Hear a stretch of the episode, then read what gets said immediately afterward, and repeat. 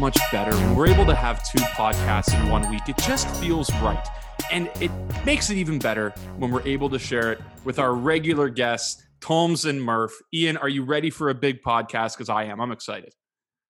I'm always ready to go. Let's do it. So we normally talk football. Tomes, Murph, welcome. Thanks for coming on. Thanks for having up, us. Guys? We normally talk football, but I have a couple of quick topics that I want to throw around the room here. And there has been some not concrete or in stone news, but something regarding the National Hockey League that I did want to bring to everyone's attention. It does seem like the all Canadian division is going to be a thing. There's going to be four divisions in the NHL. For for what concerns this podcast, there's going to be seven teams in uh, in the Canadian division. Obviously, it's Edmonton, Montreal, Calgary, Winnipeg, Ottawa, Toronto, and I think I'm missing one, which I believe was Calgary, if I didn't say it already. But anyways, all the Canadian te- Vancouver, sorry, Vancouver, they are going to be in one division. The other division that is noteworthy for this podcast is the Anaheim Mighty Ducks division for our friend Woo! Connor Murphy, which is going to be Anaheim, Arizona, Colorado, Dallas, LA, San Jose, St. Louis, and Vegas. So, Tomes, let's start with you here first.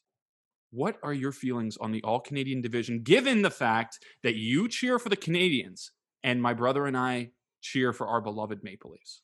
I think one thing right off the bat, and just to touch on that, especially for Habs and Leaf fans and, and fans of that that that that that older Atlantic uh, conference or division, we're going to get to see more games against each other, and hopefully we'll see the reemergence of of older rivalries coming back again right? Between the, the Toronto and Montreal, between Toronto and Ottawa, right? And I'm, I'm excited for it. And I think one thing off the bat too is, I mean, the Canadian division is going to have one less team technically than the other three divisions, making it, I mean, mathematically maybe easier for a team to get in there. But but one thing that that struck me uh, right off the bat for this division is going to be travel. Now, all teams in this in this division are going to have to deal with it. But a team like Vancouver, who's going to be the most westerly team, if I'm not mistaken, That's right, correct. especially yep. in that division, they're going to be hit the hardest. So I, am I'm, I'm trying to think like how is that going to affect teams? Are, are we going to start seeing maybe two or three game homestands from teams with the new alignment? Uh, I'm not too sure, but I'll tell you one thing: I, I'm I am absolutely ecstatic. I love it. I'm very excited for this division. So you have to think it's going to be extended trips within geographical regions for Vancouver. So they'll probably play Toronto, then Ottawa, then Montreal, maybe a doubleheader in Montreal, back to Ottawa, back to Toronto, and then six games at home. But Ian, what excites me the most is the potential playoff ramifications because it's not going to be Eastern Conference, Western Conference one through eight, or the traditional divisional rivalries like we saw with wild cards, Ian. It's going to be just the top four teams in each division get in. One plays four, two plays three. What are your thoughts on something like that? I never liked the wild card system. I feel like for teams that played in difficult divisions, it punished them for playing in difficult divisions. And I'm saying that as a Leaf fan because no matter how well we did, we always were playing Boston no matter what. So let me get this straight. In this format, are we going to avoid something like that? Well, we'd only play in the Canadian division for the first two rounds.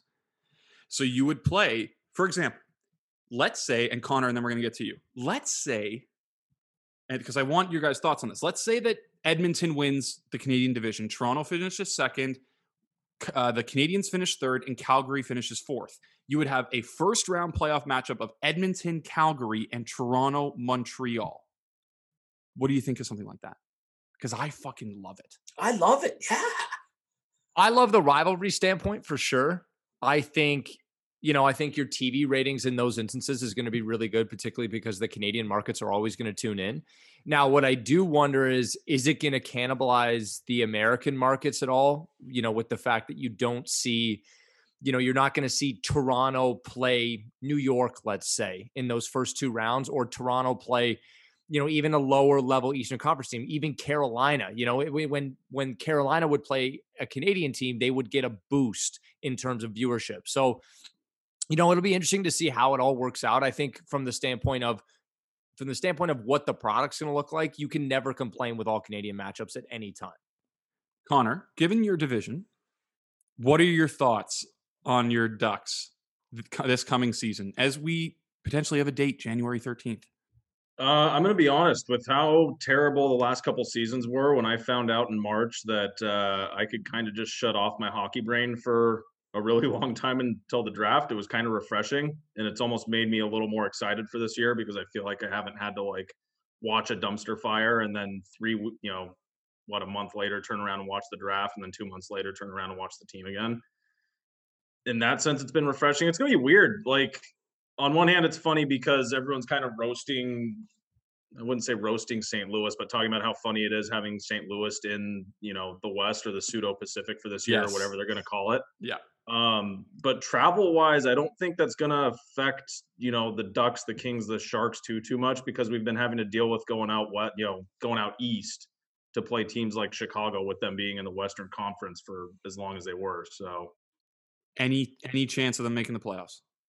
No, probably not. I mean, they're it is what it is. Like we'll be just good enough to like maybe flirt with getting in, but we're not. I the defense should be a little bit better. I think Gibson's going to steal some games unless the young guys like provide like take an insane jump and we see some really good depth out of them. It's no shot is what it is though. Yeah, and I think the next thing for Anaheim too is clearing up that cap sheet somehow.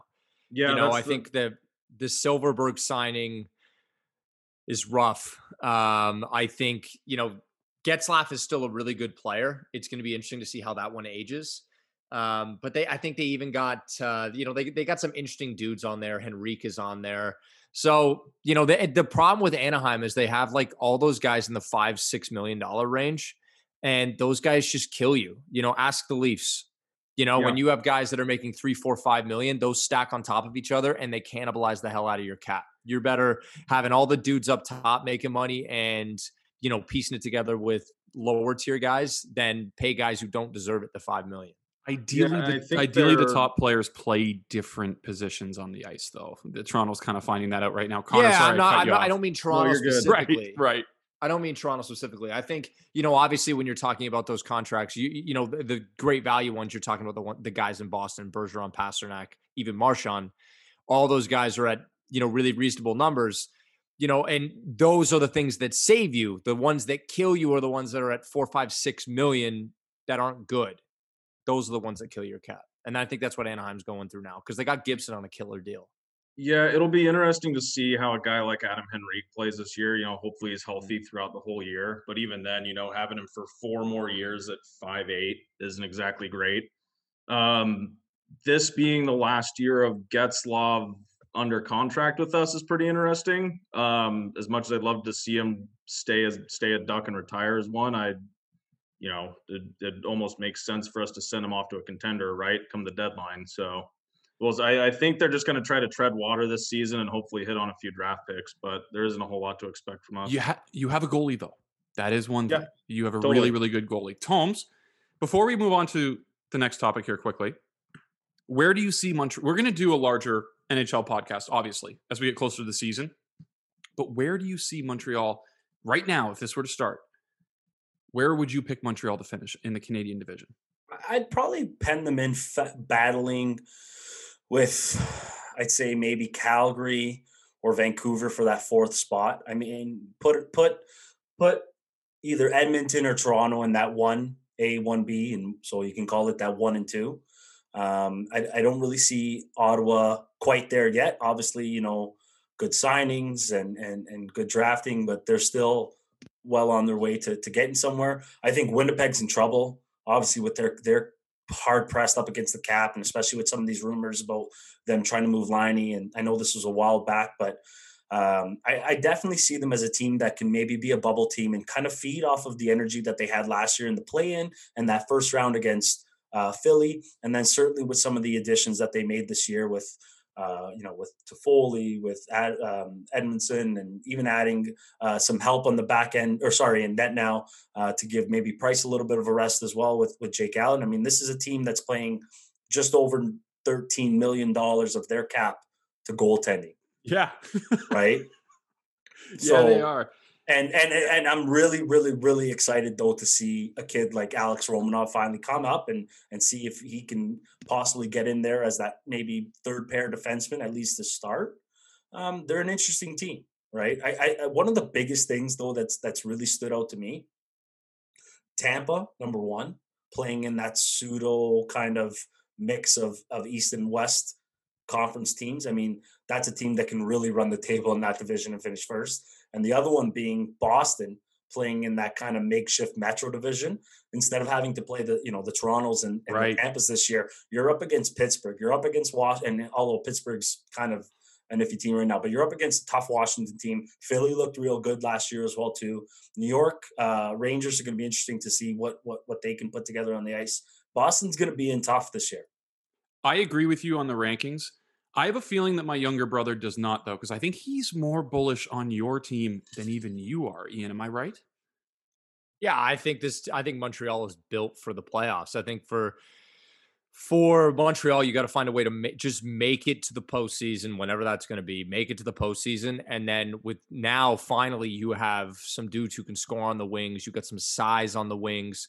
Um, you even got some some even more size and grit on the blue line.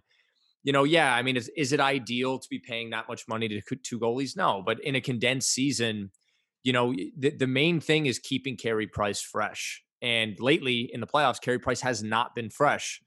One way to keep him fresh, bring in a high quality backup that can gobble up minutes. And and look, like and gobble up games and hopefully gobble up wins. I think Montreal's been looking for a high quality backup for as long as I can remember. And now they finally have one. So give Price the rest, let that dude cook in the playoffs. And I like a bounce back for Montreal to get in the playoffs for real this time, not bubble playoffs, get in there for real. I See- like them in the playoffs. Say the season ends up being 50 games. Okay, I'm going to take the lower end here. Yeah, I think that's where they're going to end up. Is Yeah. is a 35-15 split reasonable for that team in terms of price to Allen? I mean, Oh, goalies? Oh, I thi- yeah. oh, I think so. I think you could. right? I think Can you, that can you imagine Carey. Price only having to play 30, 35 games? Right? It's just I don't know. It's it's an interesting approach. It's definitely a risk. It could pay off. It could backfire. Right? We'll see. we're really i'm really excited about the upcoming hockey season and we haven't had had a chance to talk a lot of hockey as you guys know i'm like die hard Leaf fan want to paint this room blue the whole the whole nine yards but again basketball's coming soon we got two basketball podcasts most likely next week but before we get to the professional football connor i wanted to ask you what the hell is going on in, in college football you watch more college football than probably all of us combined are, what's going on? Are they going to finish? Like, uh, do they even play games anymore? Like, what is going on in college football? Yeah, they'll finish. I mean, they're getting to a point now where you're looking at, you know, conference championship games, right? And thank God the Big Ten pulled their heads out of their asses and did away with that game minimum because if they didn't, there was a path for Penn State to play in the Big Ten championship. So that would have been interesting to see. Um, but yeah, no, it's honestly, I think it's going to be chaos, and I think we have a chance to see some chaos. If I, I don't think it's out of the realm of possibility for Florida to beat Alabama, I really don't. I think if the game ends up a shootout, that Florida could it could come down to whoever has the ball last, and if that happens, it'll be interesting, right? Because Texas A&M beat Florida, you know, and Alabama pumped, pumped, pumped, pumped A&M. I think it was like fifty-two to twenty-four or something like that. So you've got three teams that have all basically beat each other, and you know what do you do at that point with the SEC? You're not going to leave an SEC team out, but I also don't know that you can put two in with how Notre Dame or Clemson are going to get in, Ohio State getting in. You know, you still have undefeated, you know, group of five teams as well. I, I think we're going to end up seeing chaos the next couple weeks. Well, we're praying for them to finish. We're praying for all the kids to, to stay fit and healthy because it's a lot. Tomes, we were going to get to the Eagles, but I want to let you sit there and sweat a little bit because we are picking the Eagles this week. So Why I'm do you sure. want to get to the Eagles? well, because it's hurt. I want no part of that mess. Hurt season, baby. But we are going to get there. And speaking of picks, we're here, boys. Very quickly, we got through a few uh, nice little little topics, but we are going to move on to our picks. And first on the docket this week is the Kansas City Chiefs visiting those Miami Dolphins. The Dolphins are plus seven at home. The over under is 49 and a half tomes. Who do you have here? Got an interesting matchup here. I mean, I've been really watching this Dolphins team lately. They've they've shown signs of brilliance, and then at times kind of a little bit of head scratching. I mean, give all credit to to Brian Flores and what he's been able to do with this team over the past couple of seasons, and he's also part of uh, that Patriot staff that's one of the only ones to kind of slow down Patrick Mahomes, if you want to call that call it that, at the uh, uh, you know better than than most teams have. So it'd be interesting to see how they game plan for this. Uh, Miami's defense, I mean, is certainly built to to somewhat disrupt him and and keep you know keep the Chiefs at least out of the end zone or sorry, right out of the red zone. Um, what was that? Did you that Xavier Howard Tyler Boyd thing last week was embarrassing. Have you, have you ever seen a guy get kicked out? All I know is that my guy someone? Tyler Boyd was giving Xavier Howard that work. That's what yeah, I know. You know what? People Ian, are starting to pick on Xavier now because I told you I picked him last week as being the cornerback to cover those guys, and he's definitely a guy that's I'm that's telling you at least gathered some sort of respect in terms of the conversation because obviously you, you only get those many picks if you get opportunities, and you only get opportunities if guys think you're trash right? Like guys, Well, look, guy, we got to start giving Tyler Boyd his due. Oh, 100%. Right. I completely agree. Tyler Boyd you. is legit. Now, uh, Tee Higgins is the number one there. That that is without question. And I know without we, we jumped to Cincinnati. Yeah, T. Higgins is the number one there. He garners the number one, the the attention of a number one, just based on off his size combo. Like that dude I is never a beast. thought I'd hear you say that. Either that dude is a beast. Because we know we, we know you have Tyler Boyd on your dynasty football tell- team, so you yeah, but, you always give a little bit of a boost to guys on your fi- fantasy uh, dynasty team. Honestly, I try not to mention them. I try not to mention them. It just I honestly do. But Tyler Boyd, I can't help it. I can't help it. He was giving Xavier Howard that work. So, Tom, who do you have then? So, I, I think at the end of the day here, I I'm gonna take the Dolphins, and Ooh. I'm gonna take the under in this game. Yeah. Wow. Let okay, me go. Go ahead, Ian. I'm heated about this. I love this Dolphins team. Okay, and Brian Flores has done an, an just an unbelievable job. Like honestly, has you know. I think before last week, it was probably between him, Tomlin, and McDermott for Coach of the Year. Right? Am I missing anyone? Look, I, what he, the job he's done there is just unbelievable, and we're seeing a team blossom now. What we're gonna find out is we're gonna find out a lot about Tua on on Sunday because if Tua is at least semi real right now, he's going to need to keep up with Mahomes. And against the Kansas City defense, if you are a competent quarterback, you can score against this defense. So we're going to find out real fast at what stage in his development he's at. The Dolphins are 9 and 3 against the spread this season. As a home dog, it's normally one you kind of like to take. With that said, Chiefs are coming off kind of a stinker against Denver last week. And look, you, you got to be real with Pittsburgh losing, Mahomes' eyes had to light up knowing that that number one seed is in his sights. After last week's rough game, particularly against the run, I really like a bounce back here from the Chiefs, and I got them covering this one and the over. Do you agree, Connor? Who's Tua going to throw to? You don't like Davante? Eh. I mean, he's well, gonna he's remember, gonna have, who's covering gonna, him. Yeah, that's the thing. Like Mathieu's gonna probably end up being all over him most of the game. I've got a feeling they'll move him to the slot, or they'll bounce him outside, or they'll pretty much put him wherever their number one weapon is, and then it's gonna be good luck to Tua. Like this game, this game's it's gonna be one of those ones where I'm gonna have to hear from Tua fans and Dolphins fans about how great he was because he threw for two touchdowns and over 300 yards, but they don't account for the fact that it came in the last quarter and a half when they were down a bunch and they were trying to come back. So, uh, like Ian said, I, I think the Chiefs' eyes kind of lit up when the Steelers lost. I think they're going to remind the league who the top dog is. Why is this Chiefs defense so bad? I, I, I they haven't I, they haven't addressed it. I like the sum of their parts, though. You know, it's not. You know, I like Frank Clark. I, I like Jones. I like it's is it Sneed the Sneed the the cornerback. I like him. I like Tyrann Mathieu. I know but collectively, and they can't stop the freaking run. I don't get it. I just I I don't know. They, and they make really really mediocre offenses look above average. Like they can really move the ball on them. And this is a mediocre offense with Miami. Like they are 10th in pass but they're 10th in pass offense because Ryan Fitzpatrick was throwing the ball like Fitz God for the first six weeks of the season. Like, I just, to me, this is the thing. Miami covers a lot. Ian, you said nine and three on the season. They're seven and one in their last eight. And the Chiefs are six and six against the spread this year, but they're one in five in their last five.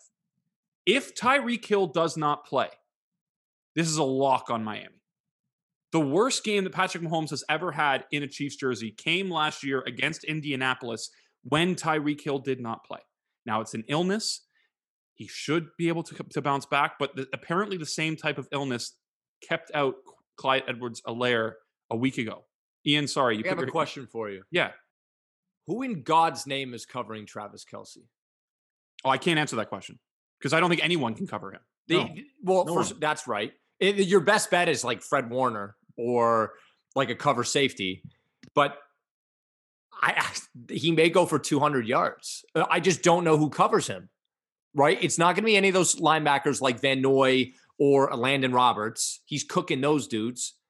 And I'm just not sure anyone in that. I mean, are they going to move Byron Jones down? He's going to eat that dude. So I don't know. I mean, you have to think that Howard, if Hill plays, Howard is going to cover Hill. Right. But it's not like, yes, Tyreek pops the lid off the offense because it opens up everything for Kelce in the middle. And if he's not playing, obviously you don't have that. But Mecole Hardman I was just is not Tyreek Hill, but he's good enough. Like he can pop the lid off the enough. Right. So either I, way, either way, the Chiefs are one in five in their last six against the spread, which means they were six and one earlier this season. I like them to get back on track against the Dolphins. There's a 0% chance. I am taking Tua Tagovailoa over Patrick Mahomes at any in, in, any in any case right now. Go ahead, Tua. Prove me wrong. Prove me wrong. The Vikings are visiting the Tampa Bay Buccaneers. The Bucks are giving six and a half points at home. The over/under is 51 and a half. Connor, what do you like? Are you taking Kirk? Or are you going to mm. take Tampa? Yeah, I'm taking Kirk. I mean, we've seen the Bucks struggle enough with teams that get the ball out quick, right? I mean, there there's two really good guys on the outside. They've got Dalvin can catch passes. I mean, that seems to be the recipe to beat this Buccaneers team, and I think you know, I I really think that the Bucks are going to struggle to stop them. My one concern with Dalvin is that he just hasn't looked right recently. And look, like I think if Madison was healthy last week, they just would have sat Cook down and been like, "Hey, you need a you need a, a week Good point. to sort of get right." And yeah. you know, we still don't know if Madison's going to be back, so it means that they're going to have to ride Cook and you know ride him into the ground. And uh, you know, I don't love that as someone who loves watching Dalvin Cook. You know, so it's going to be interesting. I think his state is going to be the key to this. And look, like this is a really good opportunity for Tom Brady to bounce back. You know, this Minnesota defense is balls. And Brady's coming off a bye. You know, everyone's talking smack about the Bucks. With that said, I mean, Kirk Cousins is balling right now, balling, and I, I just love to see if he's like Connor says, the blitz heavy Bucks. Can he get that ball out? He certainly has the weapons to do so. You know, I'm not sure that that young secondary can hang with Adam Thielen or Justin Jefferson. And nope. by the way, while we're on this subject, the offensive rookie of the year is over. It is over if if your answer is anyone but Justin Jefferson, please start watching Minnesota play, and he's going to change your mind in a half. I think Herbert really had a case until last week. I, I think that I think that iced it. Like, but now it's not even close. Right now, on, basically, unless Herbert runs the table with with another stretch like he did before, it, to your point, I agree with you 100. percent Ian. It, he can't he can't be in the conversation after after last week. And Jefferson has been marvelous. Oh my god, he's been unbelievable. Now I'm not sure this one to me.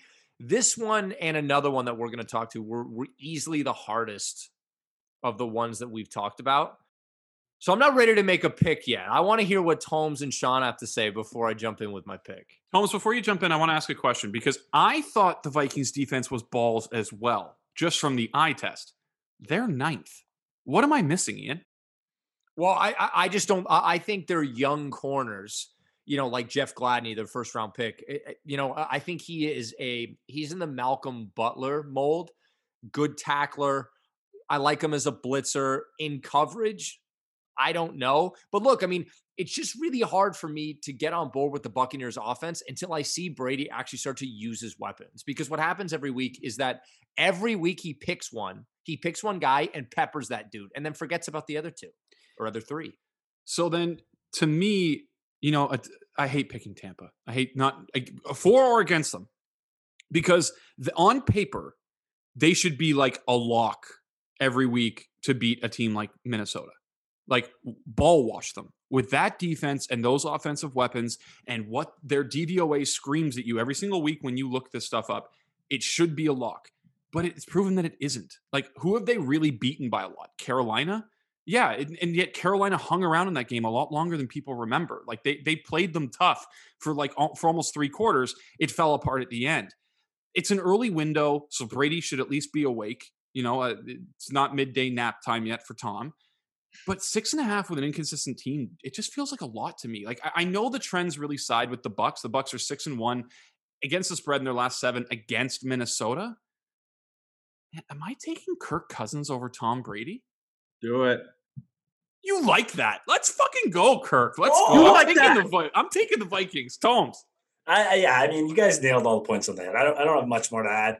I think just touching off one thing Ian said as well too. I think the Vikings.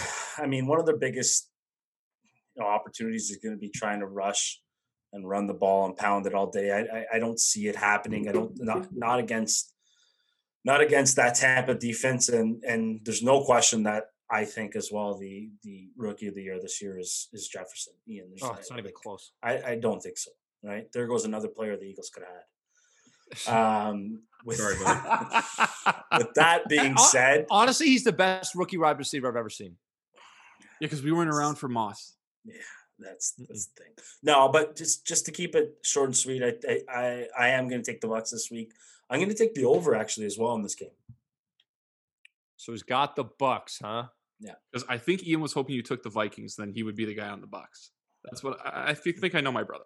No, you know what it is. Honestly, I'm nervous about taking two six and a half plus point favorites in the first two picks. Like that's a lot of points. And the thing about Minnesota is that Minnesota can score, and they they're always in play because of the big playability of uh, of Jefferson. That backdoor cover is always in play you know, I think if Dalvin was really healthy and we could tell he was cooking like he was, no pun intended, but intended, if he was cooking like earlier in the season, I, this would be a slam dunk for the Vikings. I'm just not sure where he is status wise. But you know what? I really like this Vikings team. They're still in the playoff hunt. I like a bounce back here. Let's go with Minnesota. Come on. Falcons versus Chargers. The Chargers, oh, the easiest one of the week, are getting two and a half at home. 49 and a half is the over under. I'm really excited for this game. Like I, I actively want this to be if I'm going to put red zone on an iPad or something, I want this on my TV. Like that's kind of how I feel about it. And I shouldn't because they're two teams not going to the playoffs. But to me, this is like the Spider-Man meme, right? Them both pointing at each other. Like, it, it, uh, are you me? Am I you? That, like this Falcons are the Chargers of the East and the Chargers are the Falcons of the West. Like that's just really how I feel about them. But I'm I'm also really mad at both of them because the Falcons had every freaking opportunity last week to cover that game and to win that game yes. outright. Like we said that, like I said that they were going to last week. And then the Chargers lost me a chance at, at the fantasy playoffs. All I had to do was win and get in. I had Herbert and Keenan Allen, and they both shit the bed. Didn't help that Corey Davis put up 35 points in my pool, but hey, you know what? Is what it is. Who do I hate the least here? I think I hate the Chargers less, even though they're 0 6 against the spread in their last six. Fuck it. Give me the Chargers and give me the under as a lock. Ian, you said this was the easiest one to pick. What do you got? It's the easiest one. Atlanta flying cross country to play a team who got destroyed last week versus a questionable New England team.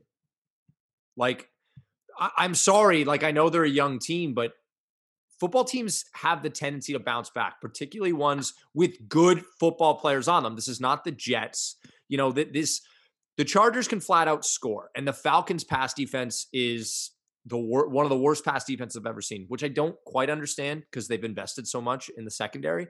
Um, but Herbert, Allen, Henry, I like a bounce back from all those guys, and look for Joey Bosa to make his mark early in this one. I think he's going to make Matt Ryan his son real fast in this one. This is Chargers, and it is a mortal lock. Ian, when I remind you that Anthony Lynn is the coach of the Chargers, does it make you any less wary to say that the Chargers have the ability to bounce back as a professional football team?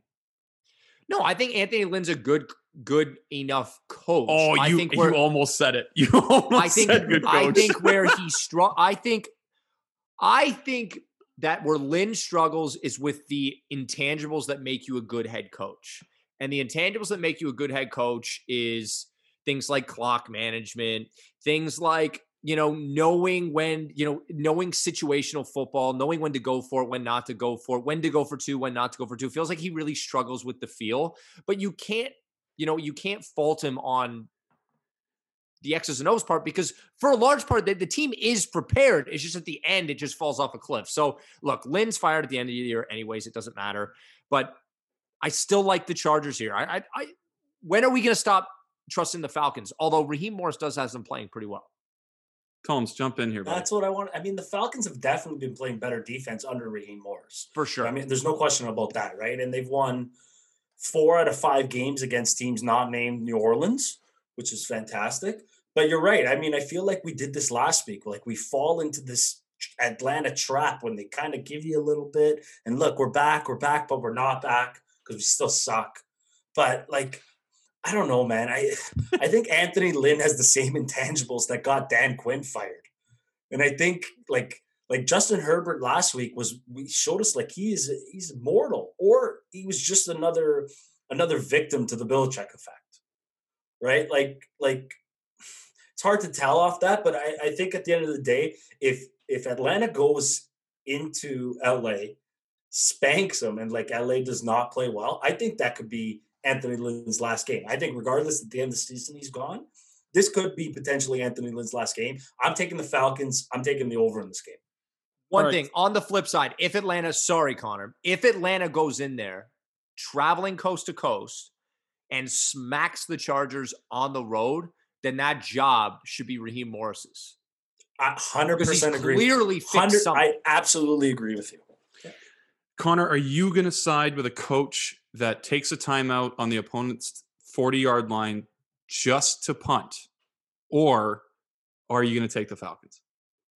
I will say I'm really happy that Herbert had that terrible game last week and he didn't have it in like his second start because I think the narrative surrounding him up to this point would have been wouldn't say completely different, but he would have had a more of an uphill climb with the fans at least, right? Like a lot of people were worried that he couldn't throw that, you know, 15 to 20 yard pass.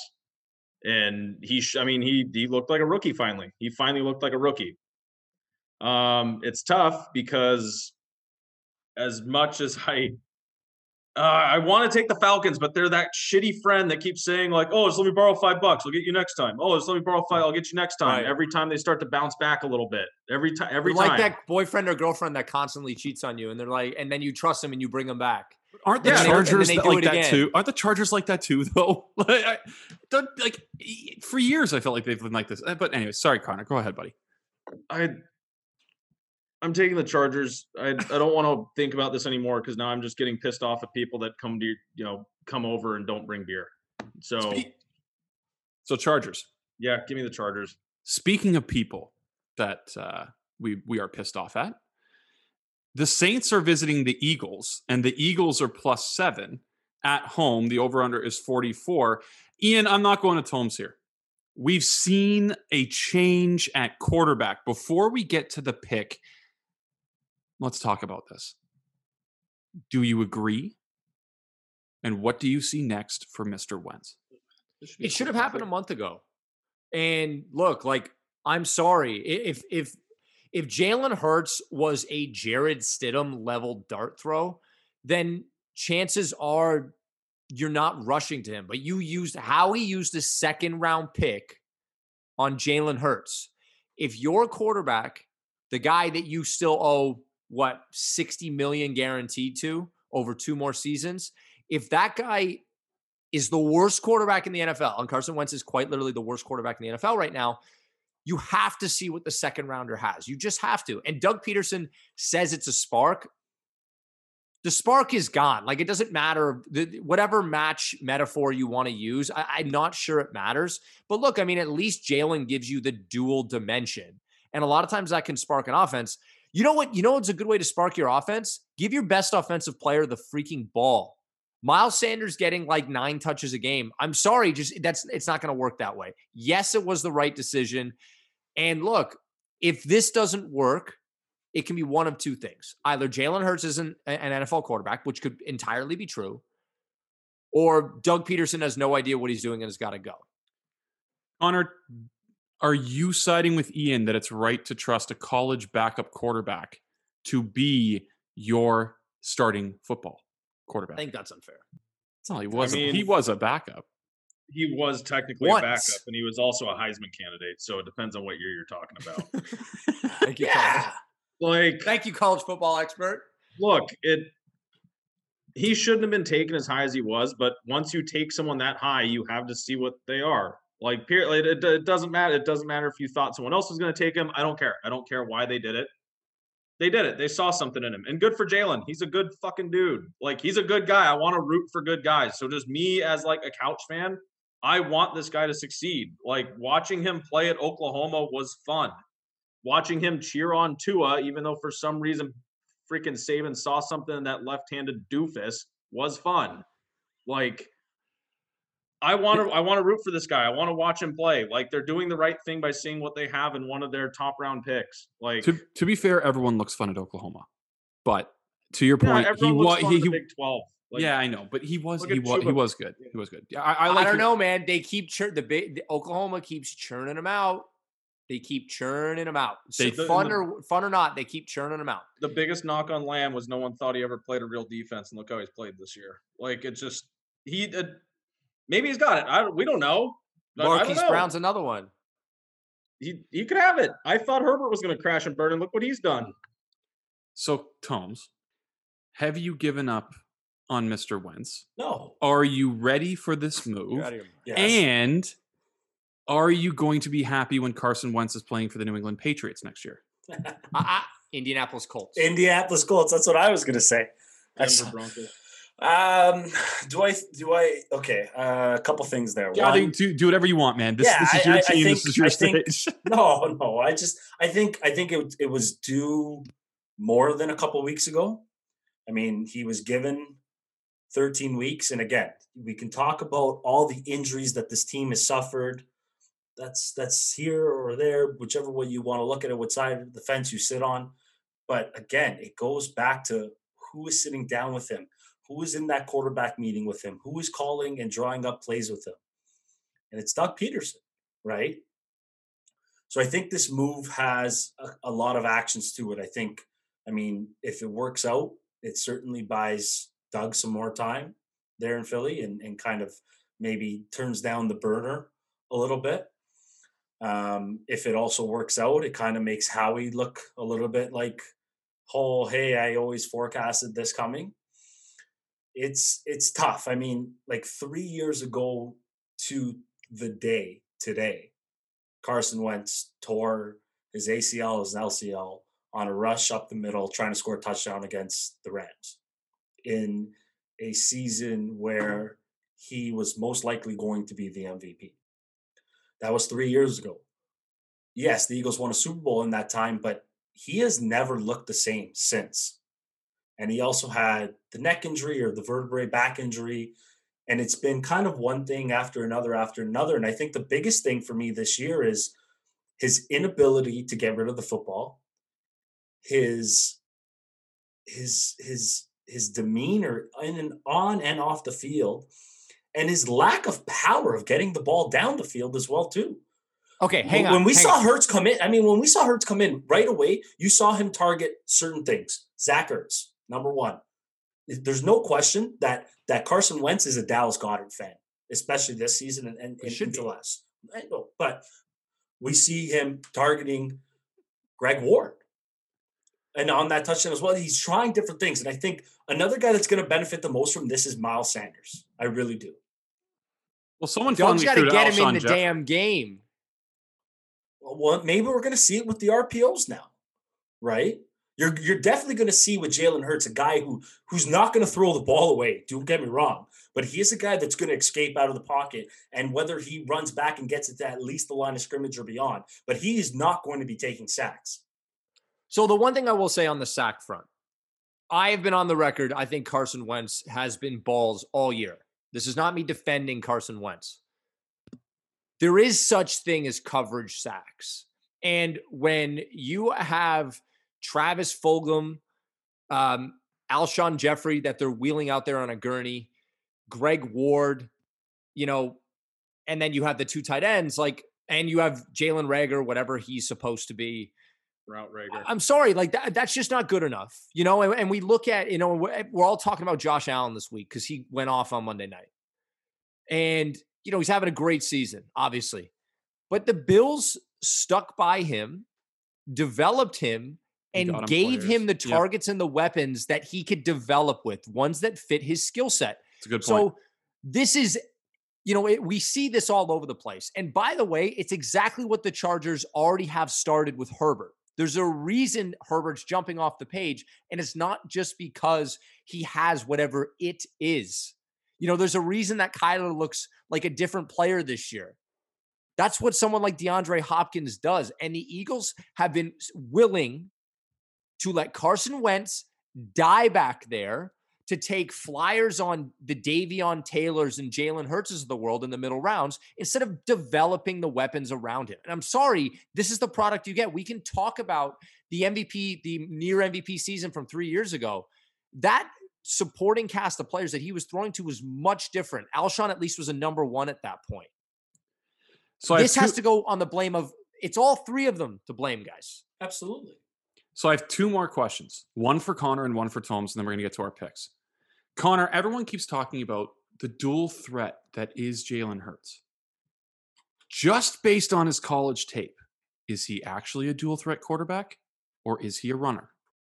No, he's a dual threat guy. I mean, Ian kind of hit the nail on the head with Allen, right? Like I only watched him play one meaningful game, and he did not look good against Oregon. But it's working in Buffalo because they've surrounded him with the right guys for his skill set. So, and even to expand on this question, right? Just for whatever, if you guys don't mind me asking, Tomes, if Jalen doesn't work, I've got five quarterbacks here that if they're given the right guidance, they're put in the right spot, I really think could succeed at the next level. Are you guys drafting a quarterback this year, or are you guys trying to fix Wentz? No, I don't. I, I don't. I don't think you can afford to draft another quarterback, especially if you're going to finish last in that division and potentially have a top five pick, right? Like a guy like like Ja'Marr Chase gets very interesting in terms of who you want to take, right? Like, Oh, I agree. but I don't know. Then then the whole issue then again is this once all pro offensive line who's been very depleted this year. Do you go back and start rebuilding that? Because the year they won the Super Bowl, they had a stellar offensive line and they had a stellar defensive line. So This is one amazing. real This is one quick amazing thing, because you actually just answered my question that I was going to ask before we move on. And Ian, you can have the last word here. Because clearly, in your heart, the starting quarterback of the 2021 2022 Philadelphia Eagles is Carson Wentz. Clearly, in your well, heart, I, that's I, who it is. to, to to me, what what I think is if Jalen is average, no. Listen, I, I think regardless of what happens this week, because he is in tough this week against that Saints defense. I think. I think as long as he comes out of that game alive, he starts again next week and potentially finishes the season. I think what happens is coming into camp next year, if you don't trade Carson by the draft, then you've basically said, okay, we have we have an open who who the, the spot is up for grabs coming into camp, and let's see who can take it.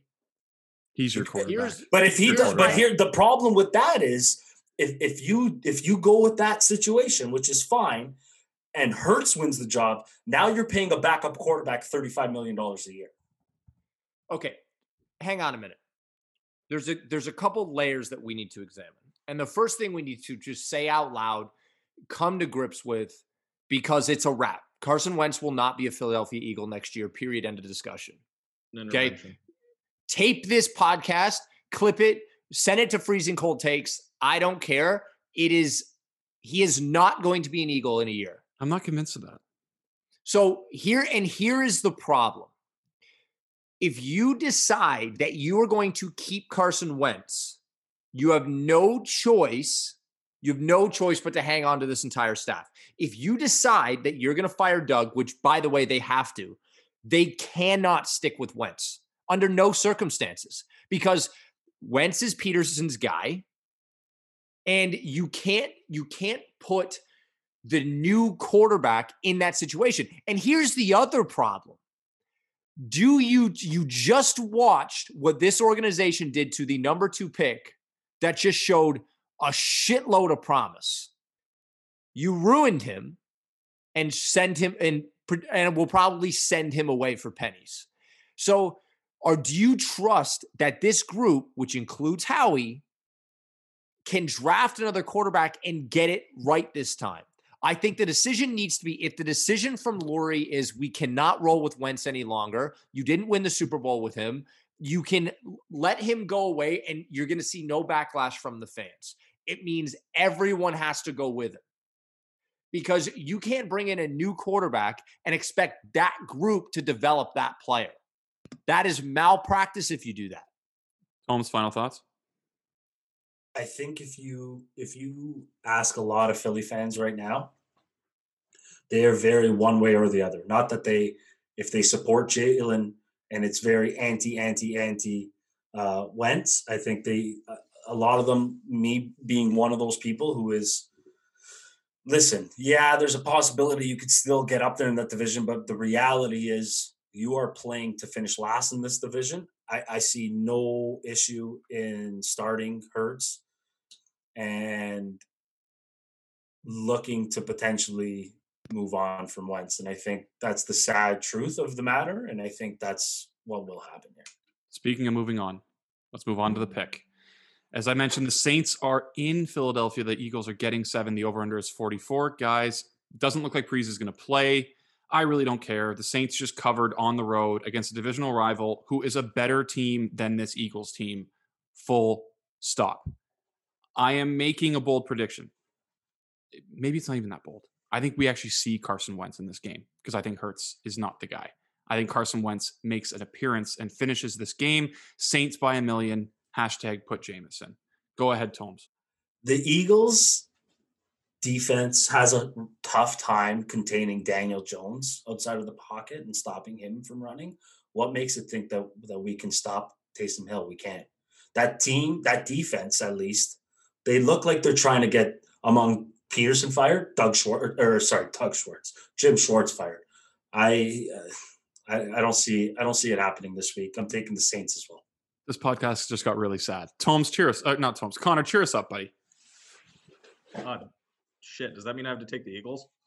no, it doesn't. But oh, just, thank God. Yeah. Oh. hey, okay, cool. we YOLO last week and took Deshaun Watson when we uh, both knew we should when we shouldn't have taken the Texans and predictably. No, no, no, no, no, no, no. We should have fucking won that bet. That low yes, snap was dog shit. Oh, that's we terrible. That, that, that was that was terrible. That was worse than the Falcons loss. That was like we in the bag. Done. Yes. Yeah, a low snap screwed us. Okay, go ahead. Make us happy. And okay. I apologized, Connor. I apologize. I'm, I'm taking I'm taking the Saints. I'm sorry, Tomes. I'm sorry, Tomes. You don't have to. I don't know what else to say. Oh, okay. Here we go. Boom. Uh, happy things, right? Uh, if you guys stick with Jalen, do you guys end up hiring Riley? Ooh. Huh? You just fired his coach. Now he's sad. Now he's sad. Huh? Oh yeah. No, Guys, no. Remember, happy. remember last po- remember last podcast when I said go listen to Philly Sports Radio? Oh my god. And then I sent you the, the clip from one of the guys that I follow on Twitter. You should have heard some of the things coming out of Philly Sports Radio this week. Oh, I'll send you some clips later. Anywho, don't worry. I'm not sad. I'm not sad. It's Jalen. Lincoln Riley should make you very yep. Happy. Jalen and, and Riley, look, a new hope. Print the shirts. Do it. Yep. Boom. And look, like Taysom Hill, Taysom Hill is going to go berserk this week. You know, uh, with this offensive line, I think, I think Jalen, I, I think Cam Jordan is going to be standing next to Jalen Hurts more frequently than Miles Sanders is. So, because Doug doesn't play Miles Sanders enough anyway, I think with the amount of touches that Miles Sanders gets, we may see a scenario where Cam Jordan is standing next to Jalen Hurts for more of those times. And look, uh, last thing, it's Saints, obviously. How bad do we feel for Darius Slay now? Oh, because that trade's been a disaster, particularly recently. But this guy went Metcalf, who threw up a buck 77 on his face.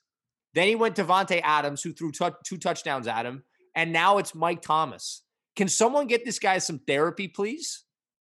Saints. Saints all around. That should make you happy, Tomes. The Eagles covered. You should be happy. Now, speaking of things that make us uh, things that make us happy, this next matchup makes me happier than Tomes watching Carson Wentz clap for Jalen Hurts' success on the sidelines because I knew Tomes loved it. He loves seeing his starting quarterback support the backup. The Steelers are in Buffalo facing the Bills. The line is minus two and a half. The over under is 46.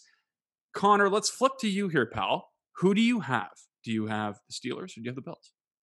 Does does every skill position player on the Steelers like live on Twitter? they're big. Like every, social I swear to God, anytime any one of them sneezes, they tweet about it, and that's fine. Hey, that's fine. I'm not It's trying to 2020. Twitter shame any of them. Build old, your man. brand. Build your build your brand. That's awesome. That's great. The point I'm getting at is there's no way that these guys like seeing for a whole week on Twitter that they suck. You don't want to hear for an entire week after blowing an undefeated season that you suck online. You especially don't want to hear it when Browns fans are the people online telling you that you suck because they just had the biggest win of the last decade, for them, if not more. I think they're going to come out and I think they're going to run it up against a Bills defense that hasn't looked great. I think this has, I, I'm taking the over because I don't think the Bills offense is necessarily going to, you know, I, don't think they'll out and out struggle because I think Allen's going to be able to move left and right enough to keep that pass rush honest. Well, and Bud Dupree's Um, gone, which is massive. Yeah. Watt, I mean, Watt played insane last game still, even without Dupree. Like, Sure. I, I an still, animal. I'm taking the over. I'm taking the Steelers because no one likes getting cyberbullied. That's why. So. you know what? I, I appreciate that. That's a wholesome pick. Talk about being cyberbullied. Those pesky Bills sure did a lot of cyberbullying last week. And, you know, I, I think the Bills were one of those teams that, you know, they're they're like a very rich man's 2020 Browns, right? Where, you know, they they struggle one week and then they start and then they they they smash somebody right in the mouth. And then you want to take them. You really want to take them and then the next week you're just not sure what you're going to get. And look, like yeah, the Steelers defense is down some key guys between Devin Bush and Bud Dupree. You know, but it, this this one's really hard. I mean, I think what what we've done is the, the Steelers haven't shown great in two weeks, and all of a sudden we're taking them away from being a Super Bowl favorite to a team that we no longer trust on the road in Buffalo. I mean, you know, eh, uh, is there an, is there a chance that we're overcorrecting? Like the Bills are favored in this game, and I think if the, the if you are going to take the Bills, you're betting that the offense continues. You're betting that Allen can move the ball with his legs, and that the two dimensions of their offense works. And what you're betting against is the fact that Ben has no running game and his play has been steadily regressing over the past four weeks. That continues. But I think James Conner is back. That will help them. And, you know, look, I, I would love the Bills to win this one because I just think they're fun. I love watching Josh Allen play. I love watching Stefon Diggs, but I, I just think Pittsburgh bounces back here. Mike Tomlin's too good of a coach not to have them ready. I didn't get this line either. And, and it, I think it, I, I thought of it at the moment. I was like, okay, maybe this speaks to Bud Dupree and just what a great player that he is. Because honestly, one of the most fun players to watch in the NFL. One, it's like I made an apology to, Desha- to Deshaun Watson on the last podcast, retracted my statement from last week's podcast because I loved watching him and cheering for him. But Dupree is in that same vein. This very line, violent. He's like when he's pass rushing, he's very violent. To everyone who knows that this is a podcast and can't see, Ian just flailed his arms in the air like like a like a psychopath. But this line shouldn't be two and a half. Mm-hmm. It should not be. Maybe one, but probably like probably Steelers. I know that they were talked about as one of the most overrated undefeated teams to a certain point in the NFL in NFL history, but still, t- you guys have really took all the topics that I can say. I just don't get this line. Like it has every making of the Steelers being favored. They got killed and embarrassed last week on national television. Yes, they're on a short week, but there's no fans in Buffalo, and the gambling public loves the Steelers. This is like the Maple Leafs. People gamble on them because they have the most fans. No, you don't see lines like this. which has me scared. I don't care. Rally for Bud. I'm taking the Steelers, and the over is a century lock. Holmes, you're you're last year, buddy. Yeah, won't won't really add anything else there. I mean, Buffalo looks like they've been playing better, and again, that's easy to say after the uh, the Steelers lost to the team with no name. Um, I mean, let's let's make it four to roll. Let's lock that up. I'll take the Steelers as well here. Lock it in. Last game of the week. We have the Ravens visiting the Browns, who come off one of their most impressive three quarters in 30 years. The Browns are getting a point at home. The over under is 47. Tomes, jump in here, buddy. Who do you got? I've gone back and forth on this like like three or four times because for starters, like I don't know what Lamar Jackson's going to show up, and then I don't know which Baltimore defense is going to show up, and like I hate Baker Mayfield. Like I, I hate him, but like speaking of Oklahoma quarterbacks, hate you too. Good. I just you know what it is. I don't hate his. I don't hate his play. I don't hate his. I hate his just his demeanor and that prancing and shit coming up the Fun, field. You hate fun. You hate and fun. mostly because he had to do it against us. That's mostly why I hate it. Tomes But- hates Tomes hates swagger and fun. No, That's, that's, why, not that's why he loves Carson Wentz. not true. Loves mayonnaise. Loves mayonnaise. Can't get enough of it. Oh man. I mean, at the end of the day, like I, I'm I'm concerned mostly because I, I don't know what Ravens defense is going to come to this game. And and the Browns look like like like they're rolling and they're putting some things together and and guy and they're they're they're putting in some plays and guys are getting open for Baker and he's getting the ball out and he's getting it into the right hands. I'm I'm gonna take the Browns in this game. I am. Ian, in the last 25 meetings between Cleveland and Baltimore, how many games has Baltimore won? Do you know? My guess is that they've won a lot of them. They have. Would you like to wager a guess at a number How many games? out of 25? 23. 21 of 25, regardless of where they are playing. Are you going to take Lamar Jackson, an inconsistent quarterback in his own right?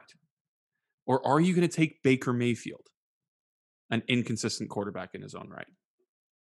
The one thing I will say, we talked about coach of the year candidates, and we left out a really big one, and that's Kevin Stefanski. The job that he's done with Baker Mayfield is incredible. You know, you watch Baker in his rookie season, he was confident. He was stepping into throws. He was putting them in tight windows. He was doing things that what you you know doing the things you expect from a number one pick. Under Freddie Kitchens, he regressed a great deal, and we all started to doubt. It's been up and down this season, but the last four, five, six weeks, it's been a whole lot more up than down. It seems like they've sort of they found something. Now, with that said, you know, I, my my gut is really having me lean Ravens here, but I, did make a rule that I'm not going to bet on the Ravens anymore because they do this to us. They do this to us, and they do this to us, and they do this to us. And I don't know. I, I think we see. Here's my problem when I'm because I want to pick the Browns. You could tell I'm really struggling. Marlon Humphrey and Marcus Peters are seriously good. And Marlon Humphrey lately has been unbelievable. And I, I just don't know. who- I don't know how he's how Baker. I love his improvement. I don't know how Baker's going to get the ball to his wide receivers. So I am going to go Ravens here. I don't feel good about it, but I am. I hope it goes the other way. I hope to God I'm wrong. I hope Baker lights them up because I love Baker. Light him up, Bake. Light them up, let me lose, but you got the Ravens. Yes. Jimmy Smith has also been very good. Kind of turning the clock back a little bit. Connor, who do you got? Holmes, why do you hate fun? No, I don't hate fun. Well, It sounds like you hate fun. No, I don't like hate fun because all the guys that have fun have to do it against us. Not all of them. Most not of every- them, especially this year. Not everyone plays the Eagles. You know, Yeah, there's, but like there's I, other sports like you want to. You know, Ronaldo AFC doesn't play against you guys. It's I pretty knew fun. the season's going to be tough when we had to play the AFC North. But I want the Browns. I'm so I'm Can I so just bad. say, Your schedule has absolutely no. Your schedule has absolutely nothing to do with the fact that you. Suck The Eagles' two closest games this year were against Baltimore and Pittsburgh. Ah, tough NFC East. Ah, shit. Congratulations, you still lost. I know. like the- It's like trust listening me, to I Pac-12 know. people talk about how they cannibalize each other. It's because they're all Yeah. they're all B minus teams. Did I hear you say you have Thank the you. Browns, Connor? Oh The yeah, NFC I'm East so back on Pac-12 of Baker. It's unbelievable. It's unbelievable. I'm driving the bus. Anyone who wants in, it's a huge bus. You know Everyone what? left. God damn it, I'm in. I want the Browns. Everyone I'm left. back. Let's go. I'm Look back on. I I got am- one more guy back on this bus. I've been driving. I stayed driving. I slowed down a little. You know, we hit some rough waters. I didn't want to hydroplane, you know, but we I slowed down a bit. Everyone got off. That's fine. I get it. I'm I'm on. I'm on. I'm fully on this bit. Browns. Give me the Browns. I'm I back. am- Baker's I am- back. I'm so happy. I'm so happy. This is a lock. This is the Ravens. For the Browns. No, the Ravens are are absolutely winning this game. I know the Patriots are playing right now, so we don't know the outcome. I'm pretty sure the Rams are winning seventeen nothing or something like that. But so if but if the Patriots won that game, the Ravens would need this game. They still need it. The they need to catch the Dolphins. The Dolphins have a really tough stretch coming up. I told you guys this has been a really bad year for the Ravens. They have lost me a small fortune this year. I still believe. Ravens and what is a Pick'em game in Cleveland? Ravens. Lock the Ravens. Well, we did it. We got through the Wentz drama. We talked a little hockey. We got through all of our picks. Tomes, Murph, thank you both again so much for coming on. Ian, please sign us off the podcast. Good luck with your picks this weekend. Guys, happy holidays. Thank you for coming on. And as always, stay safe out there. Wear your mask.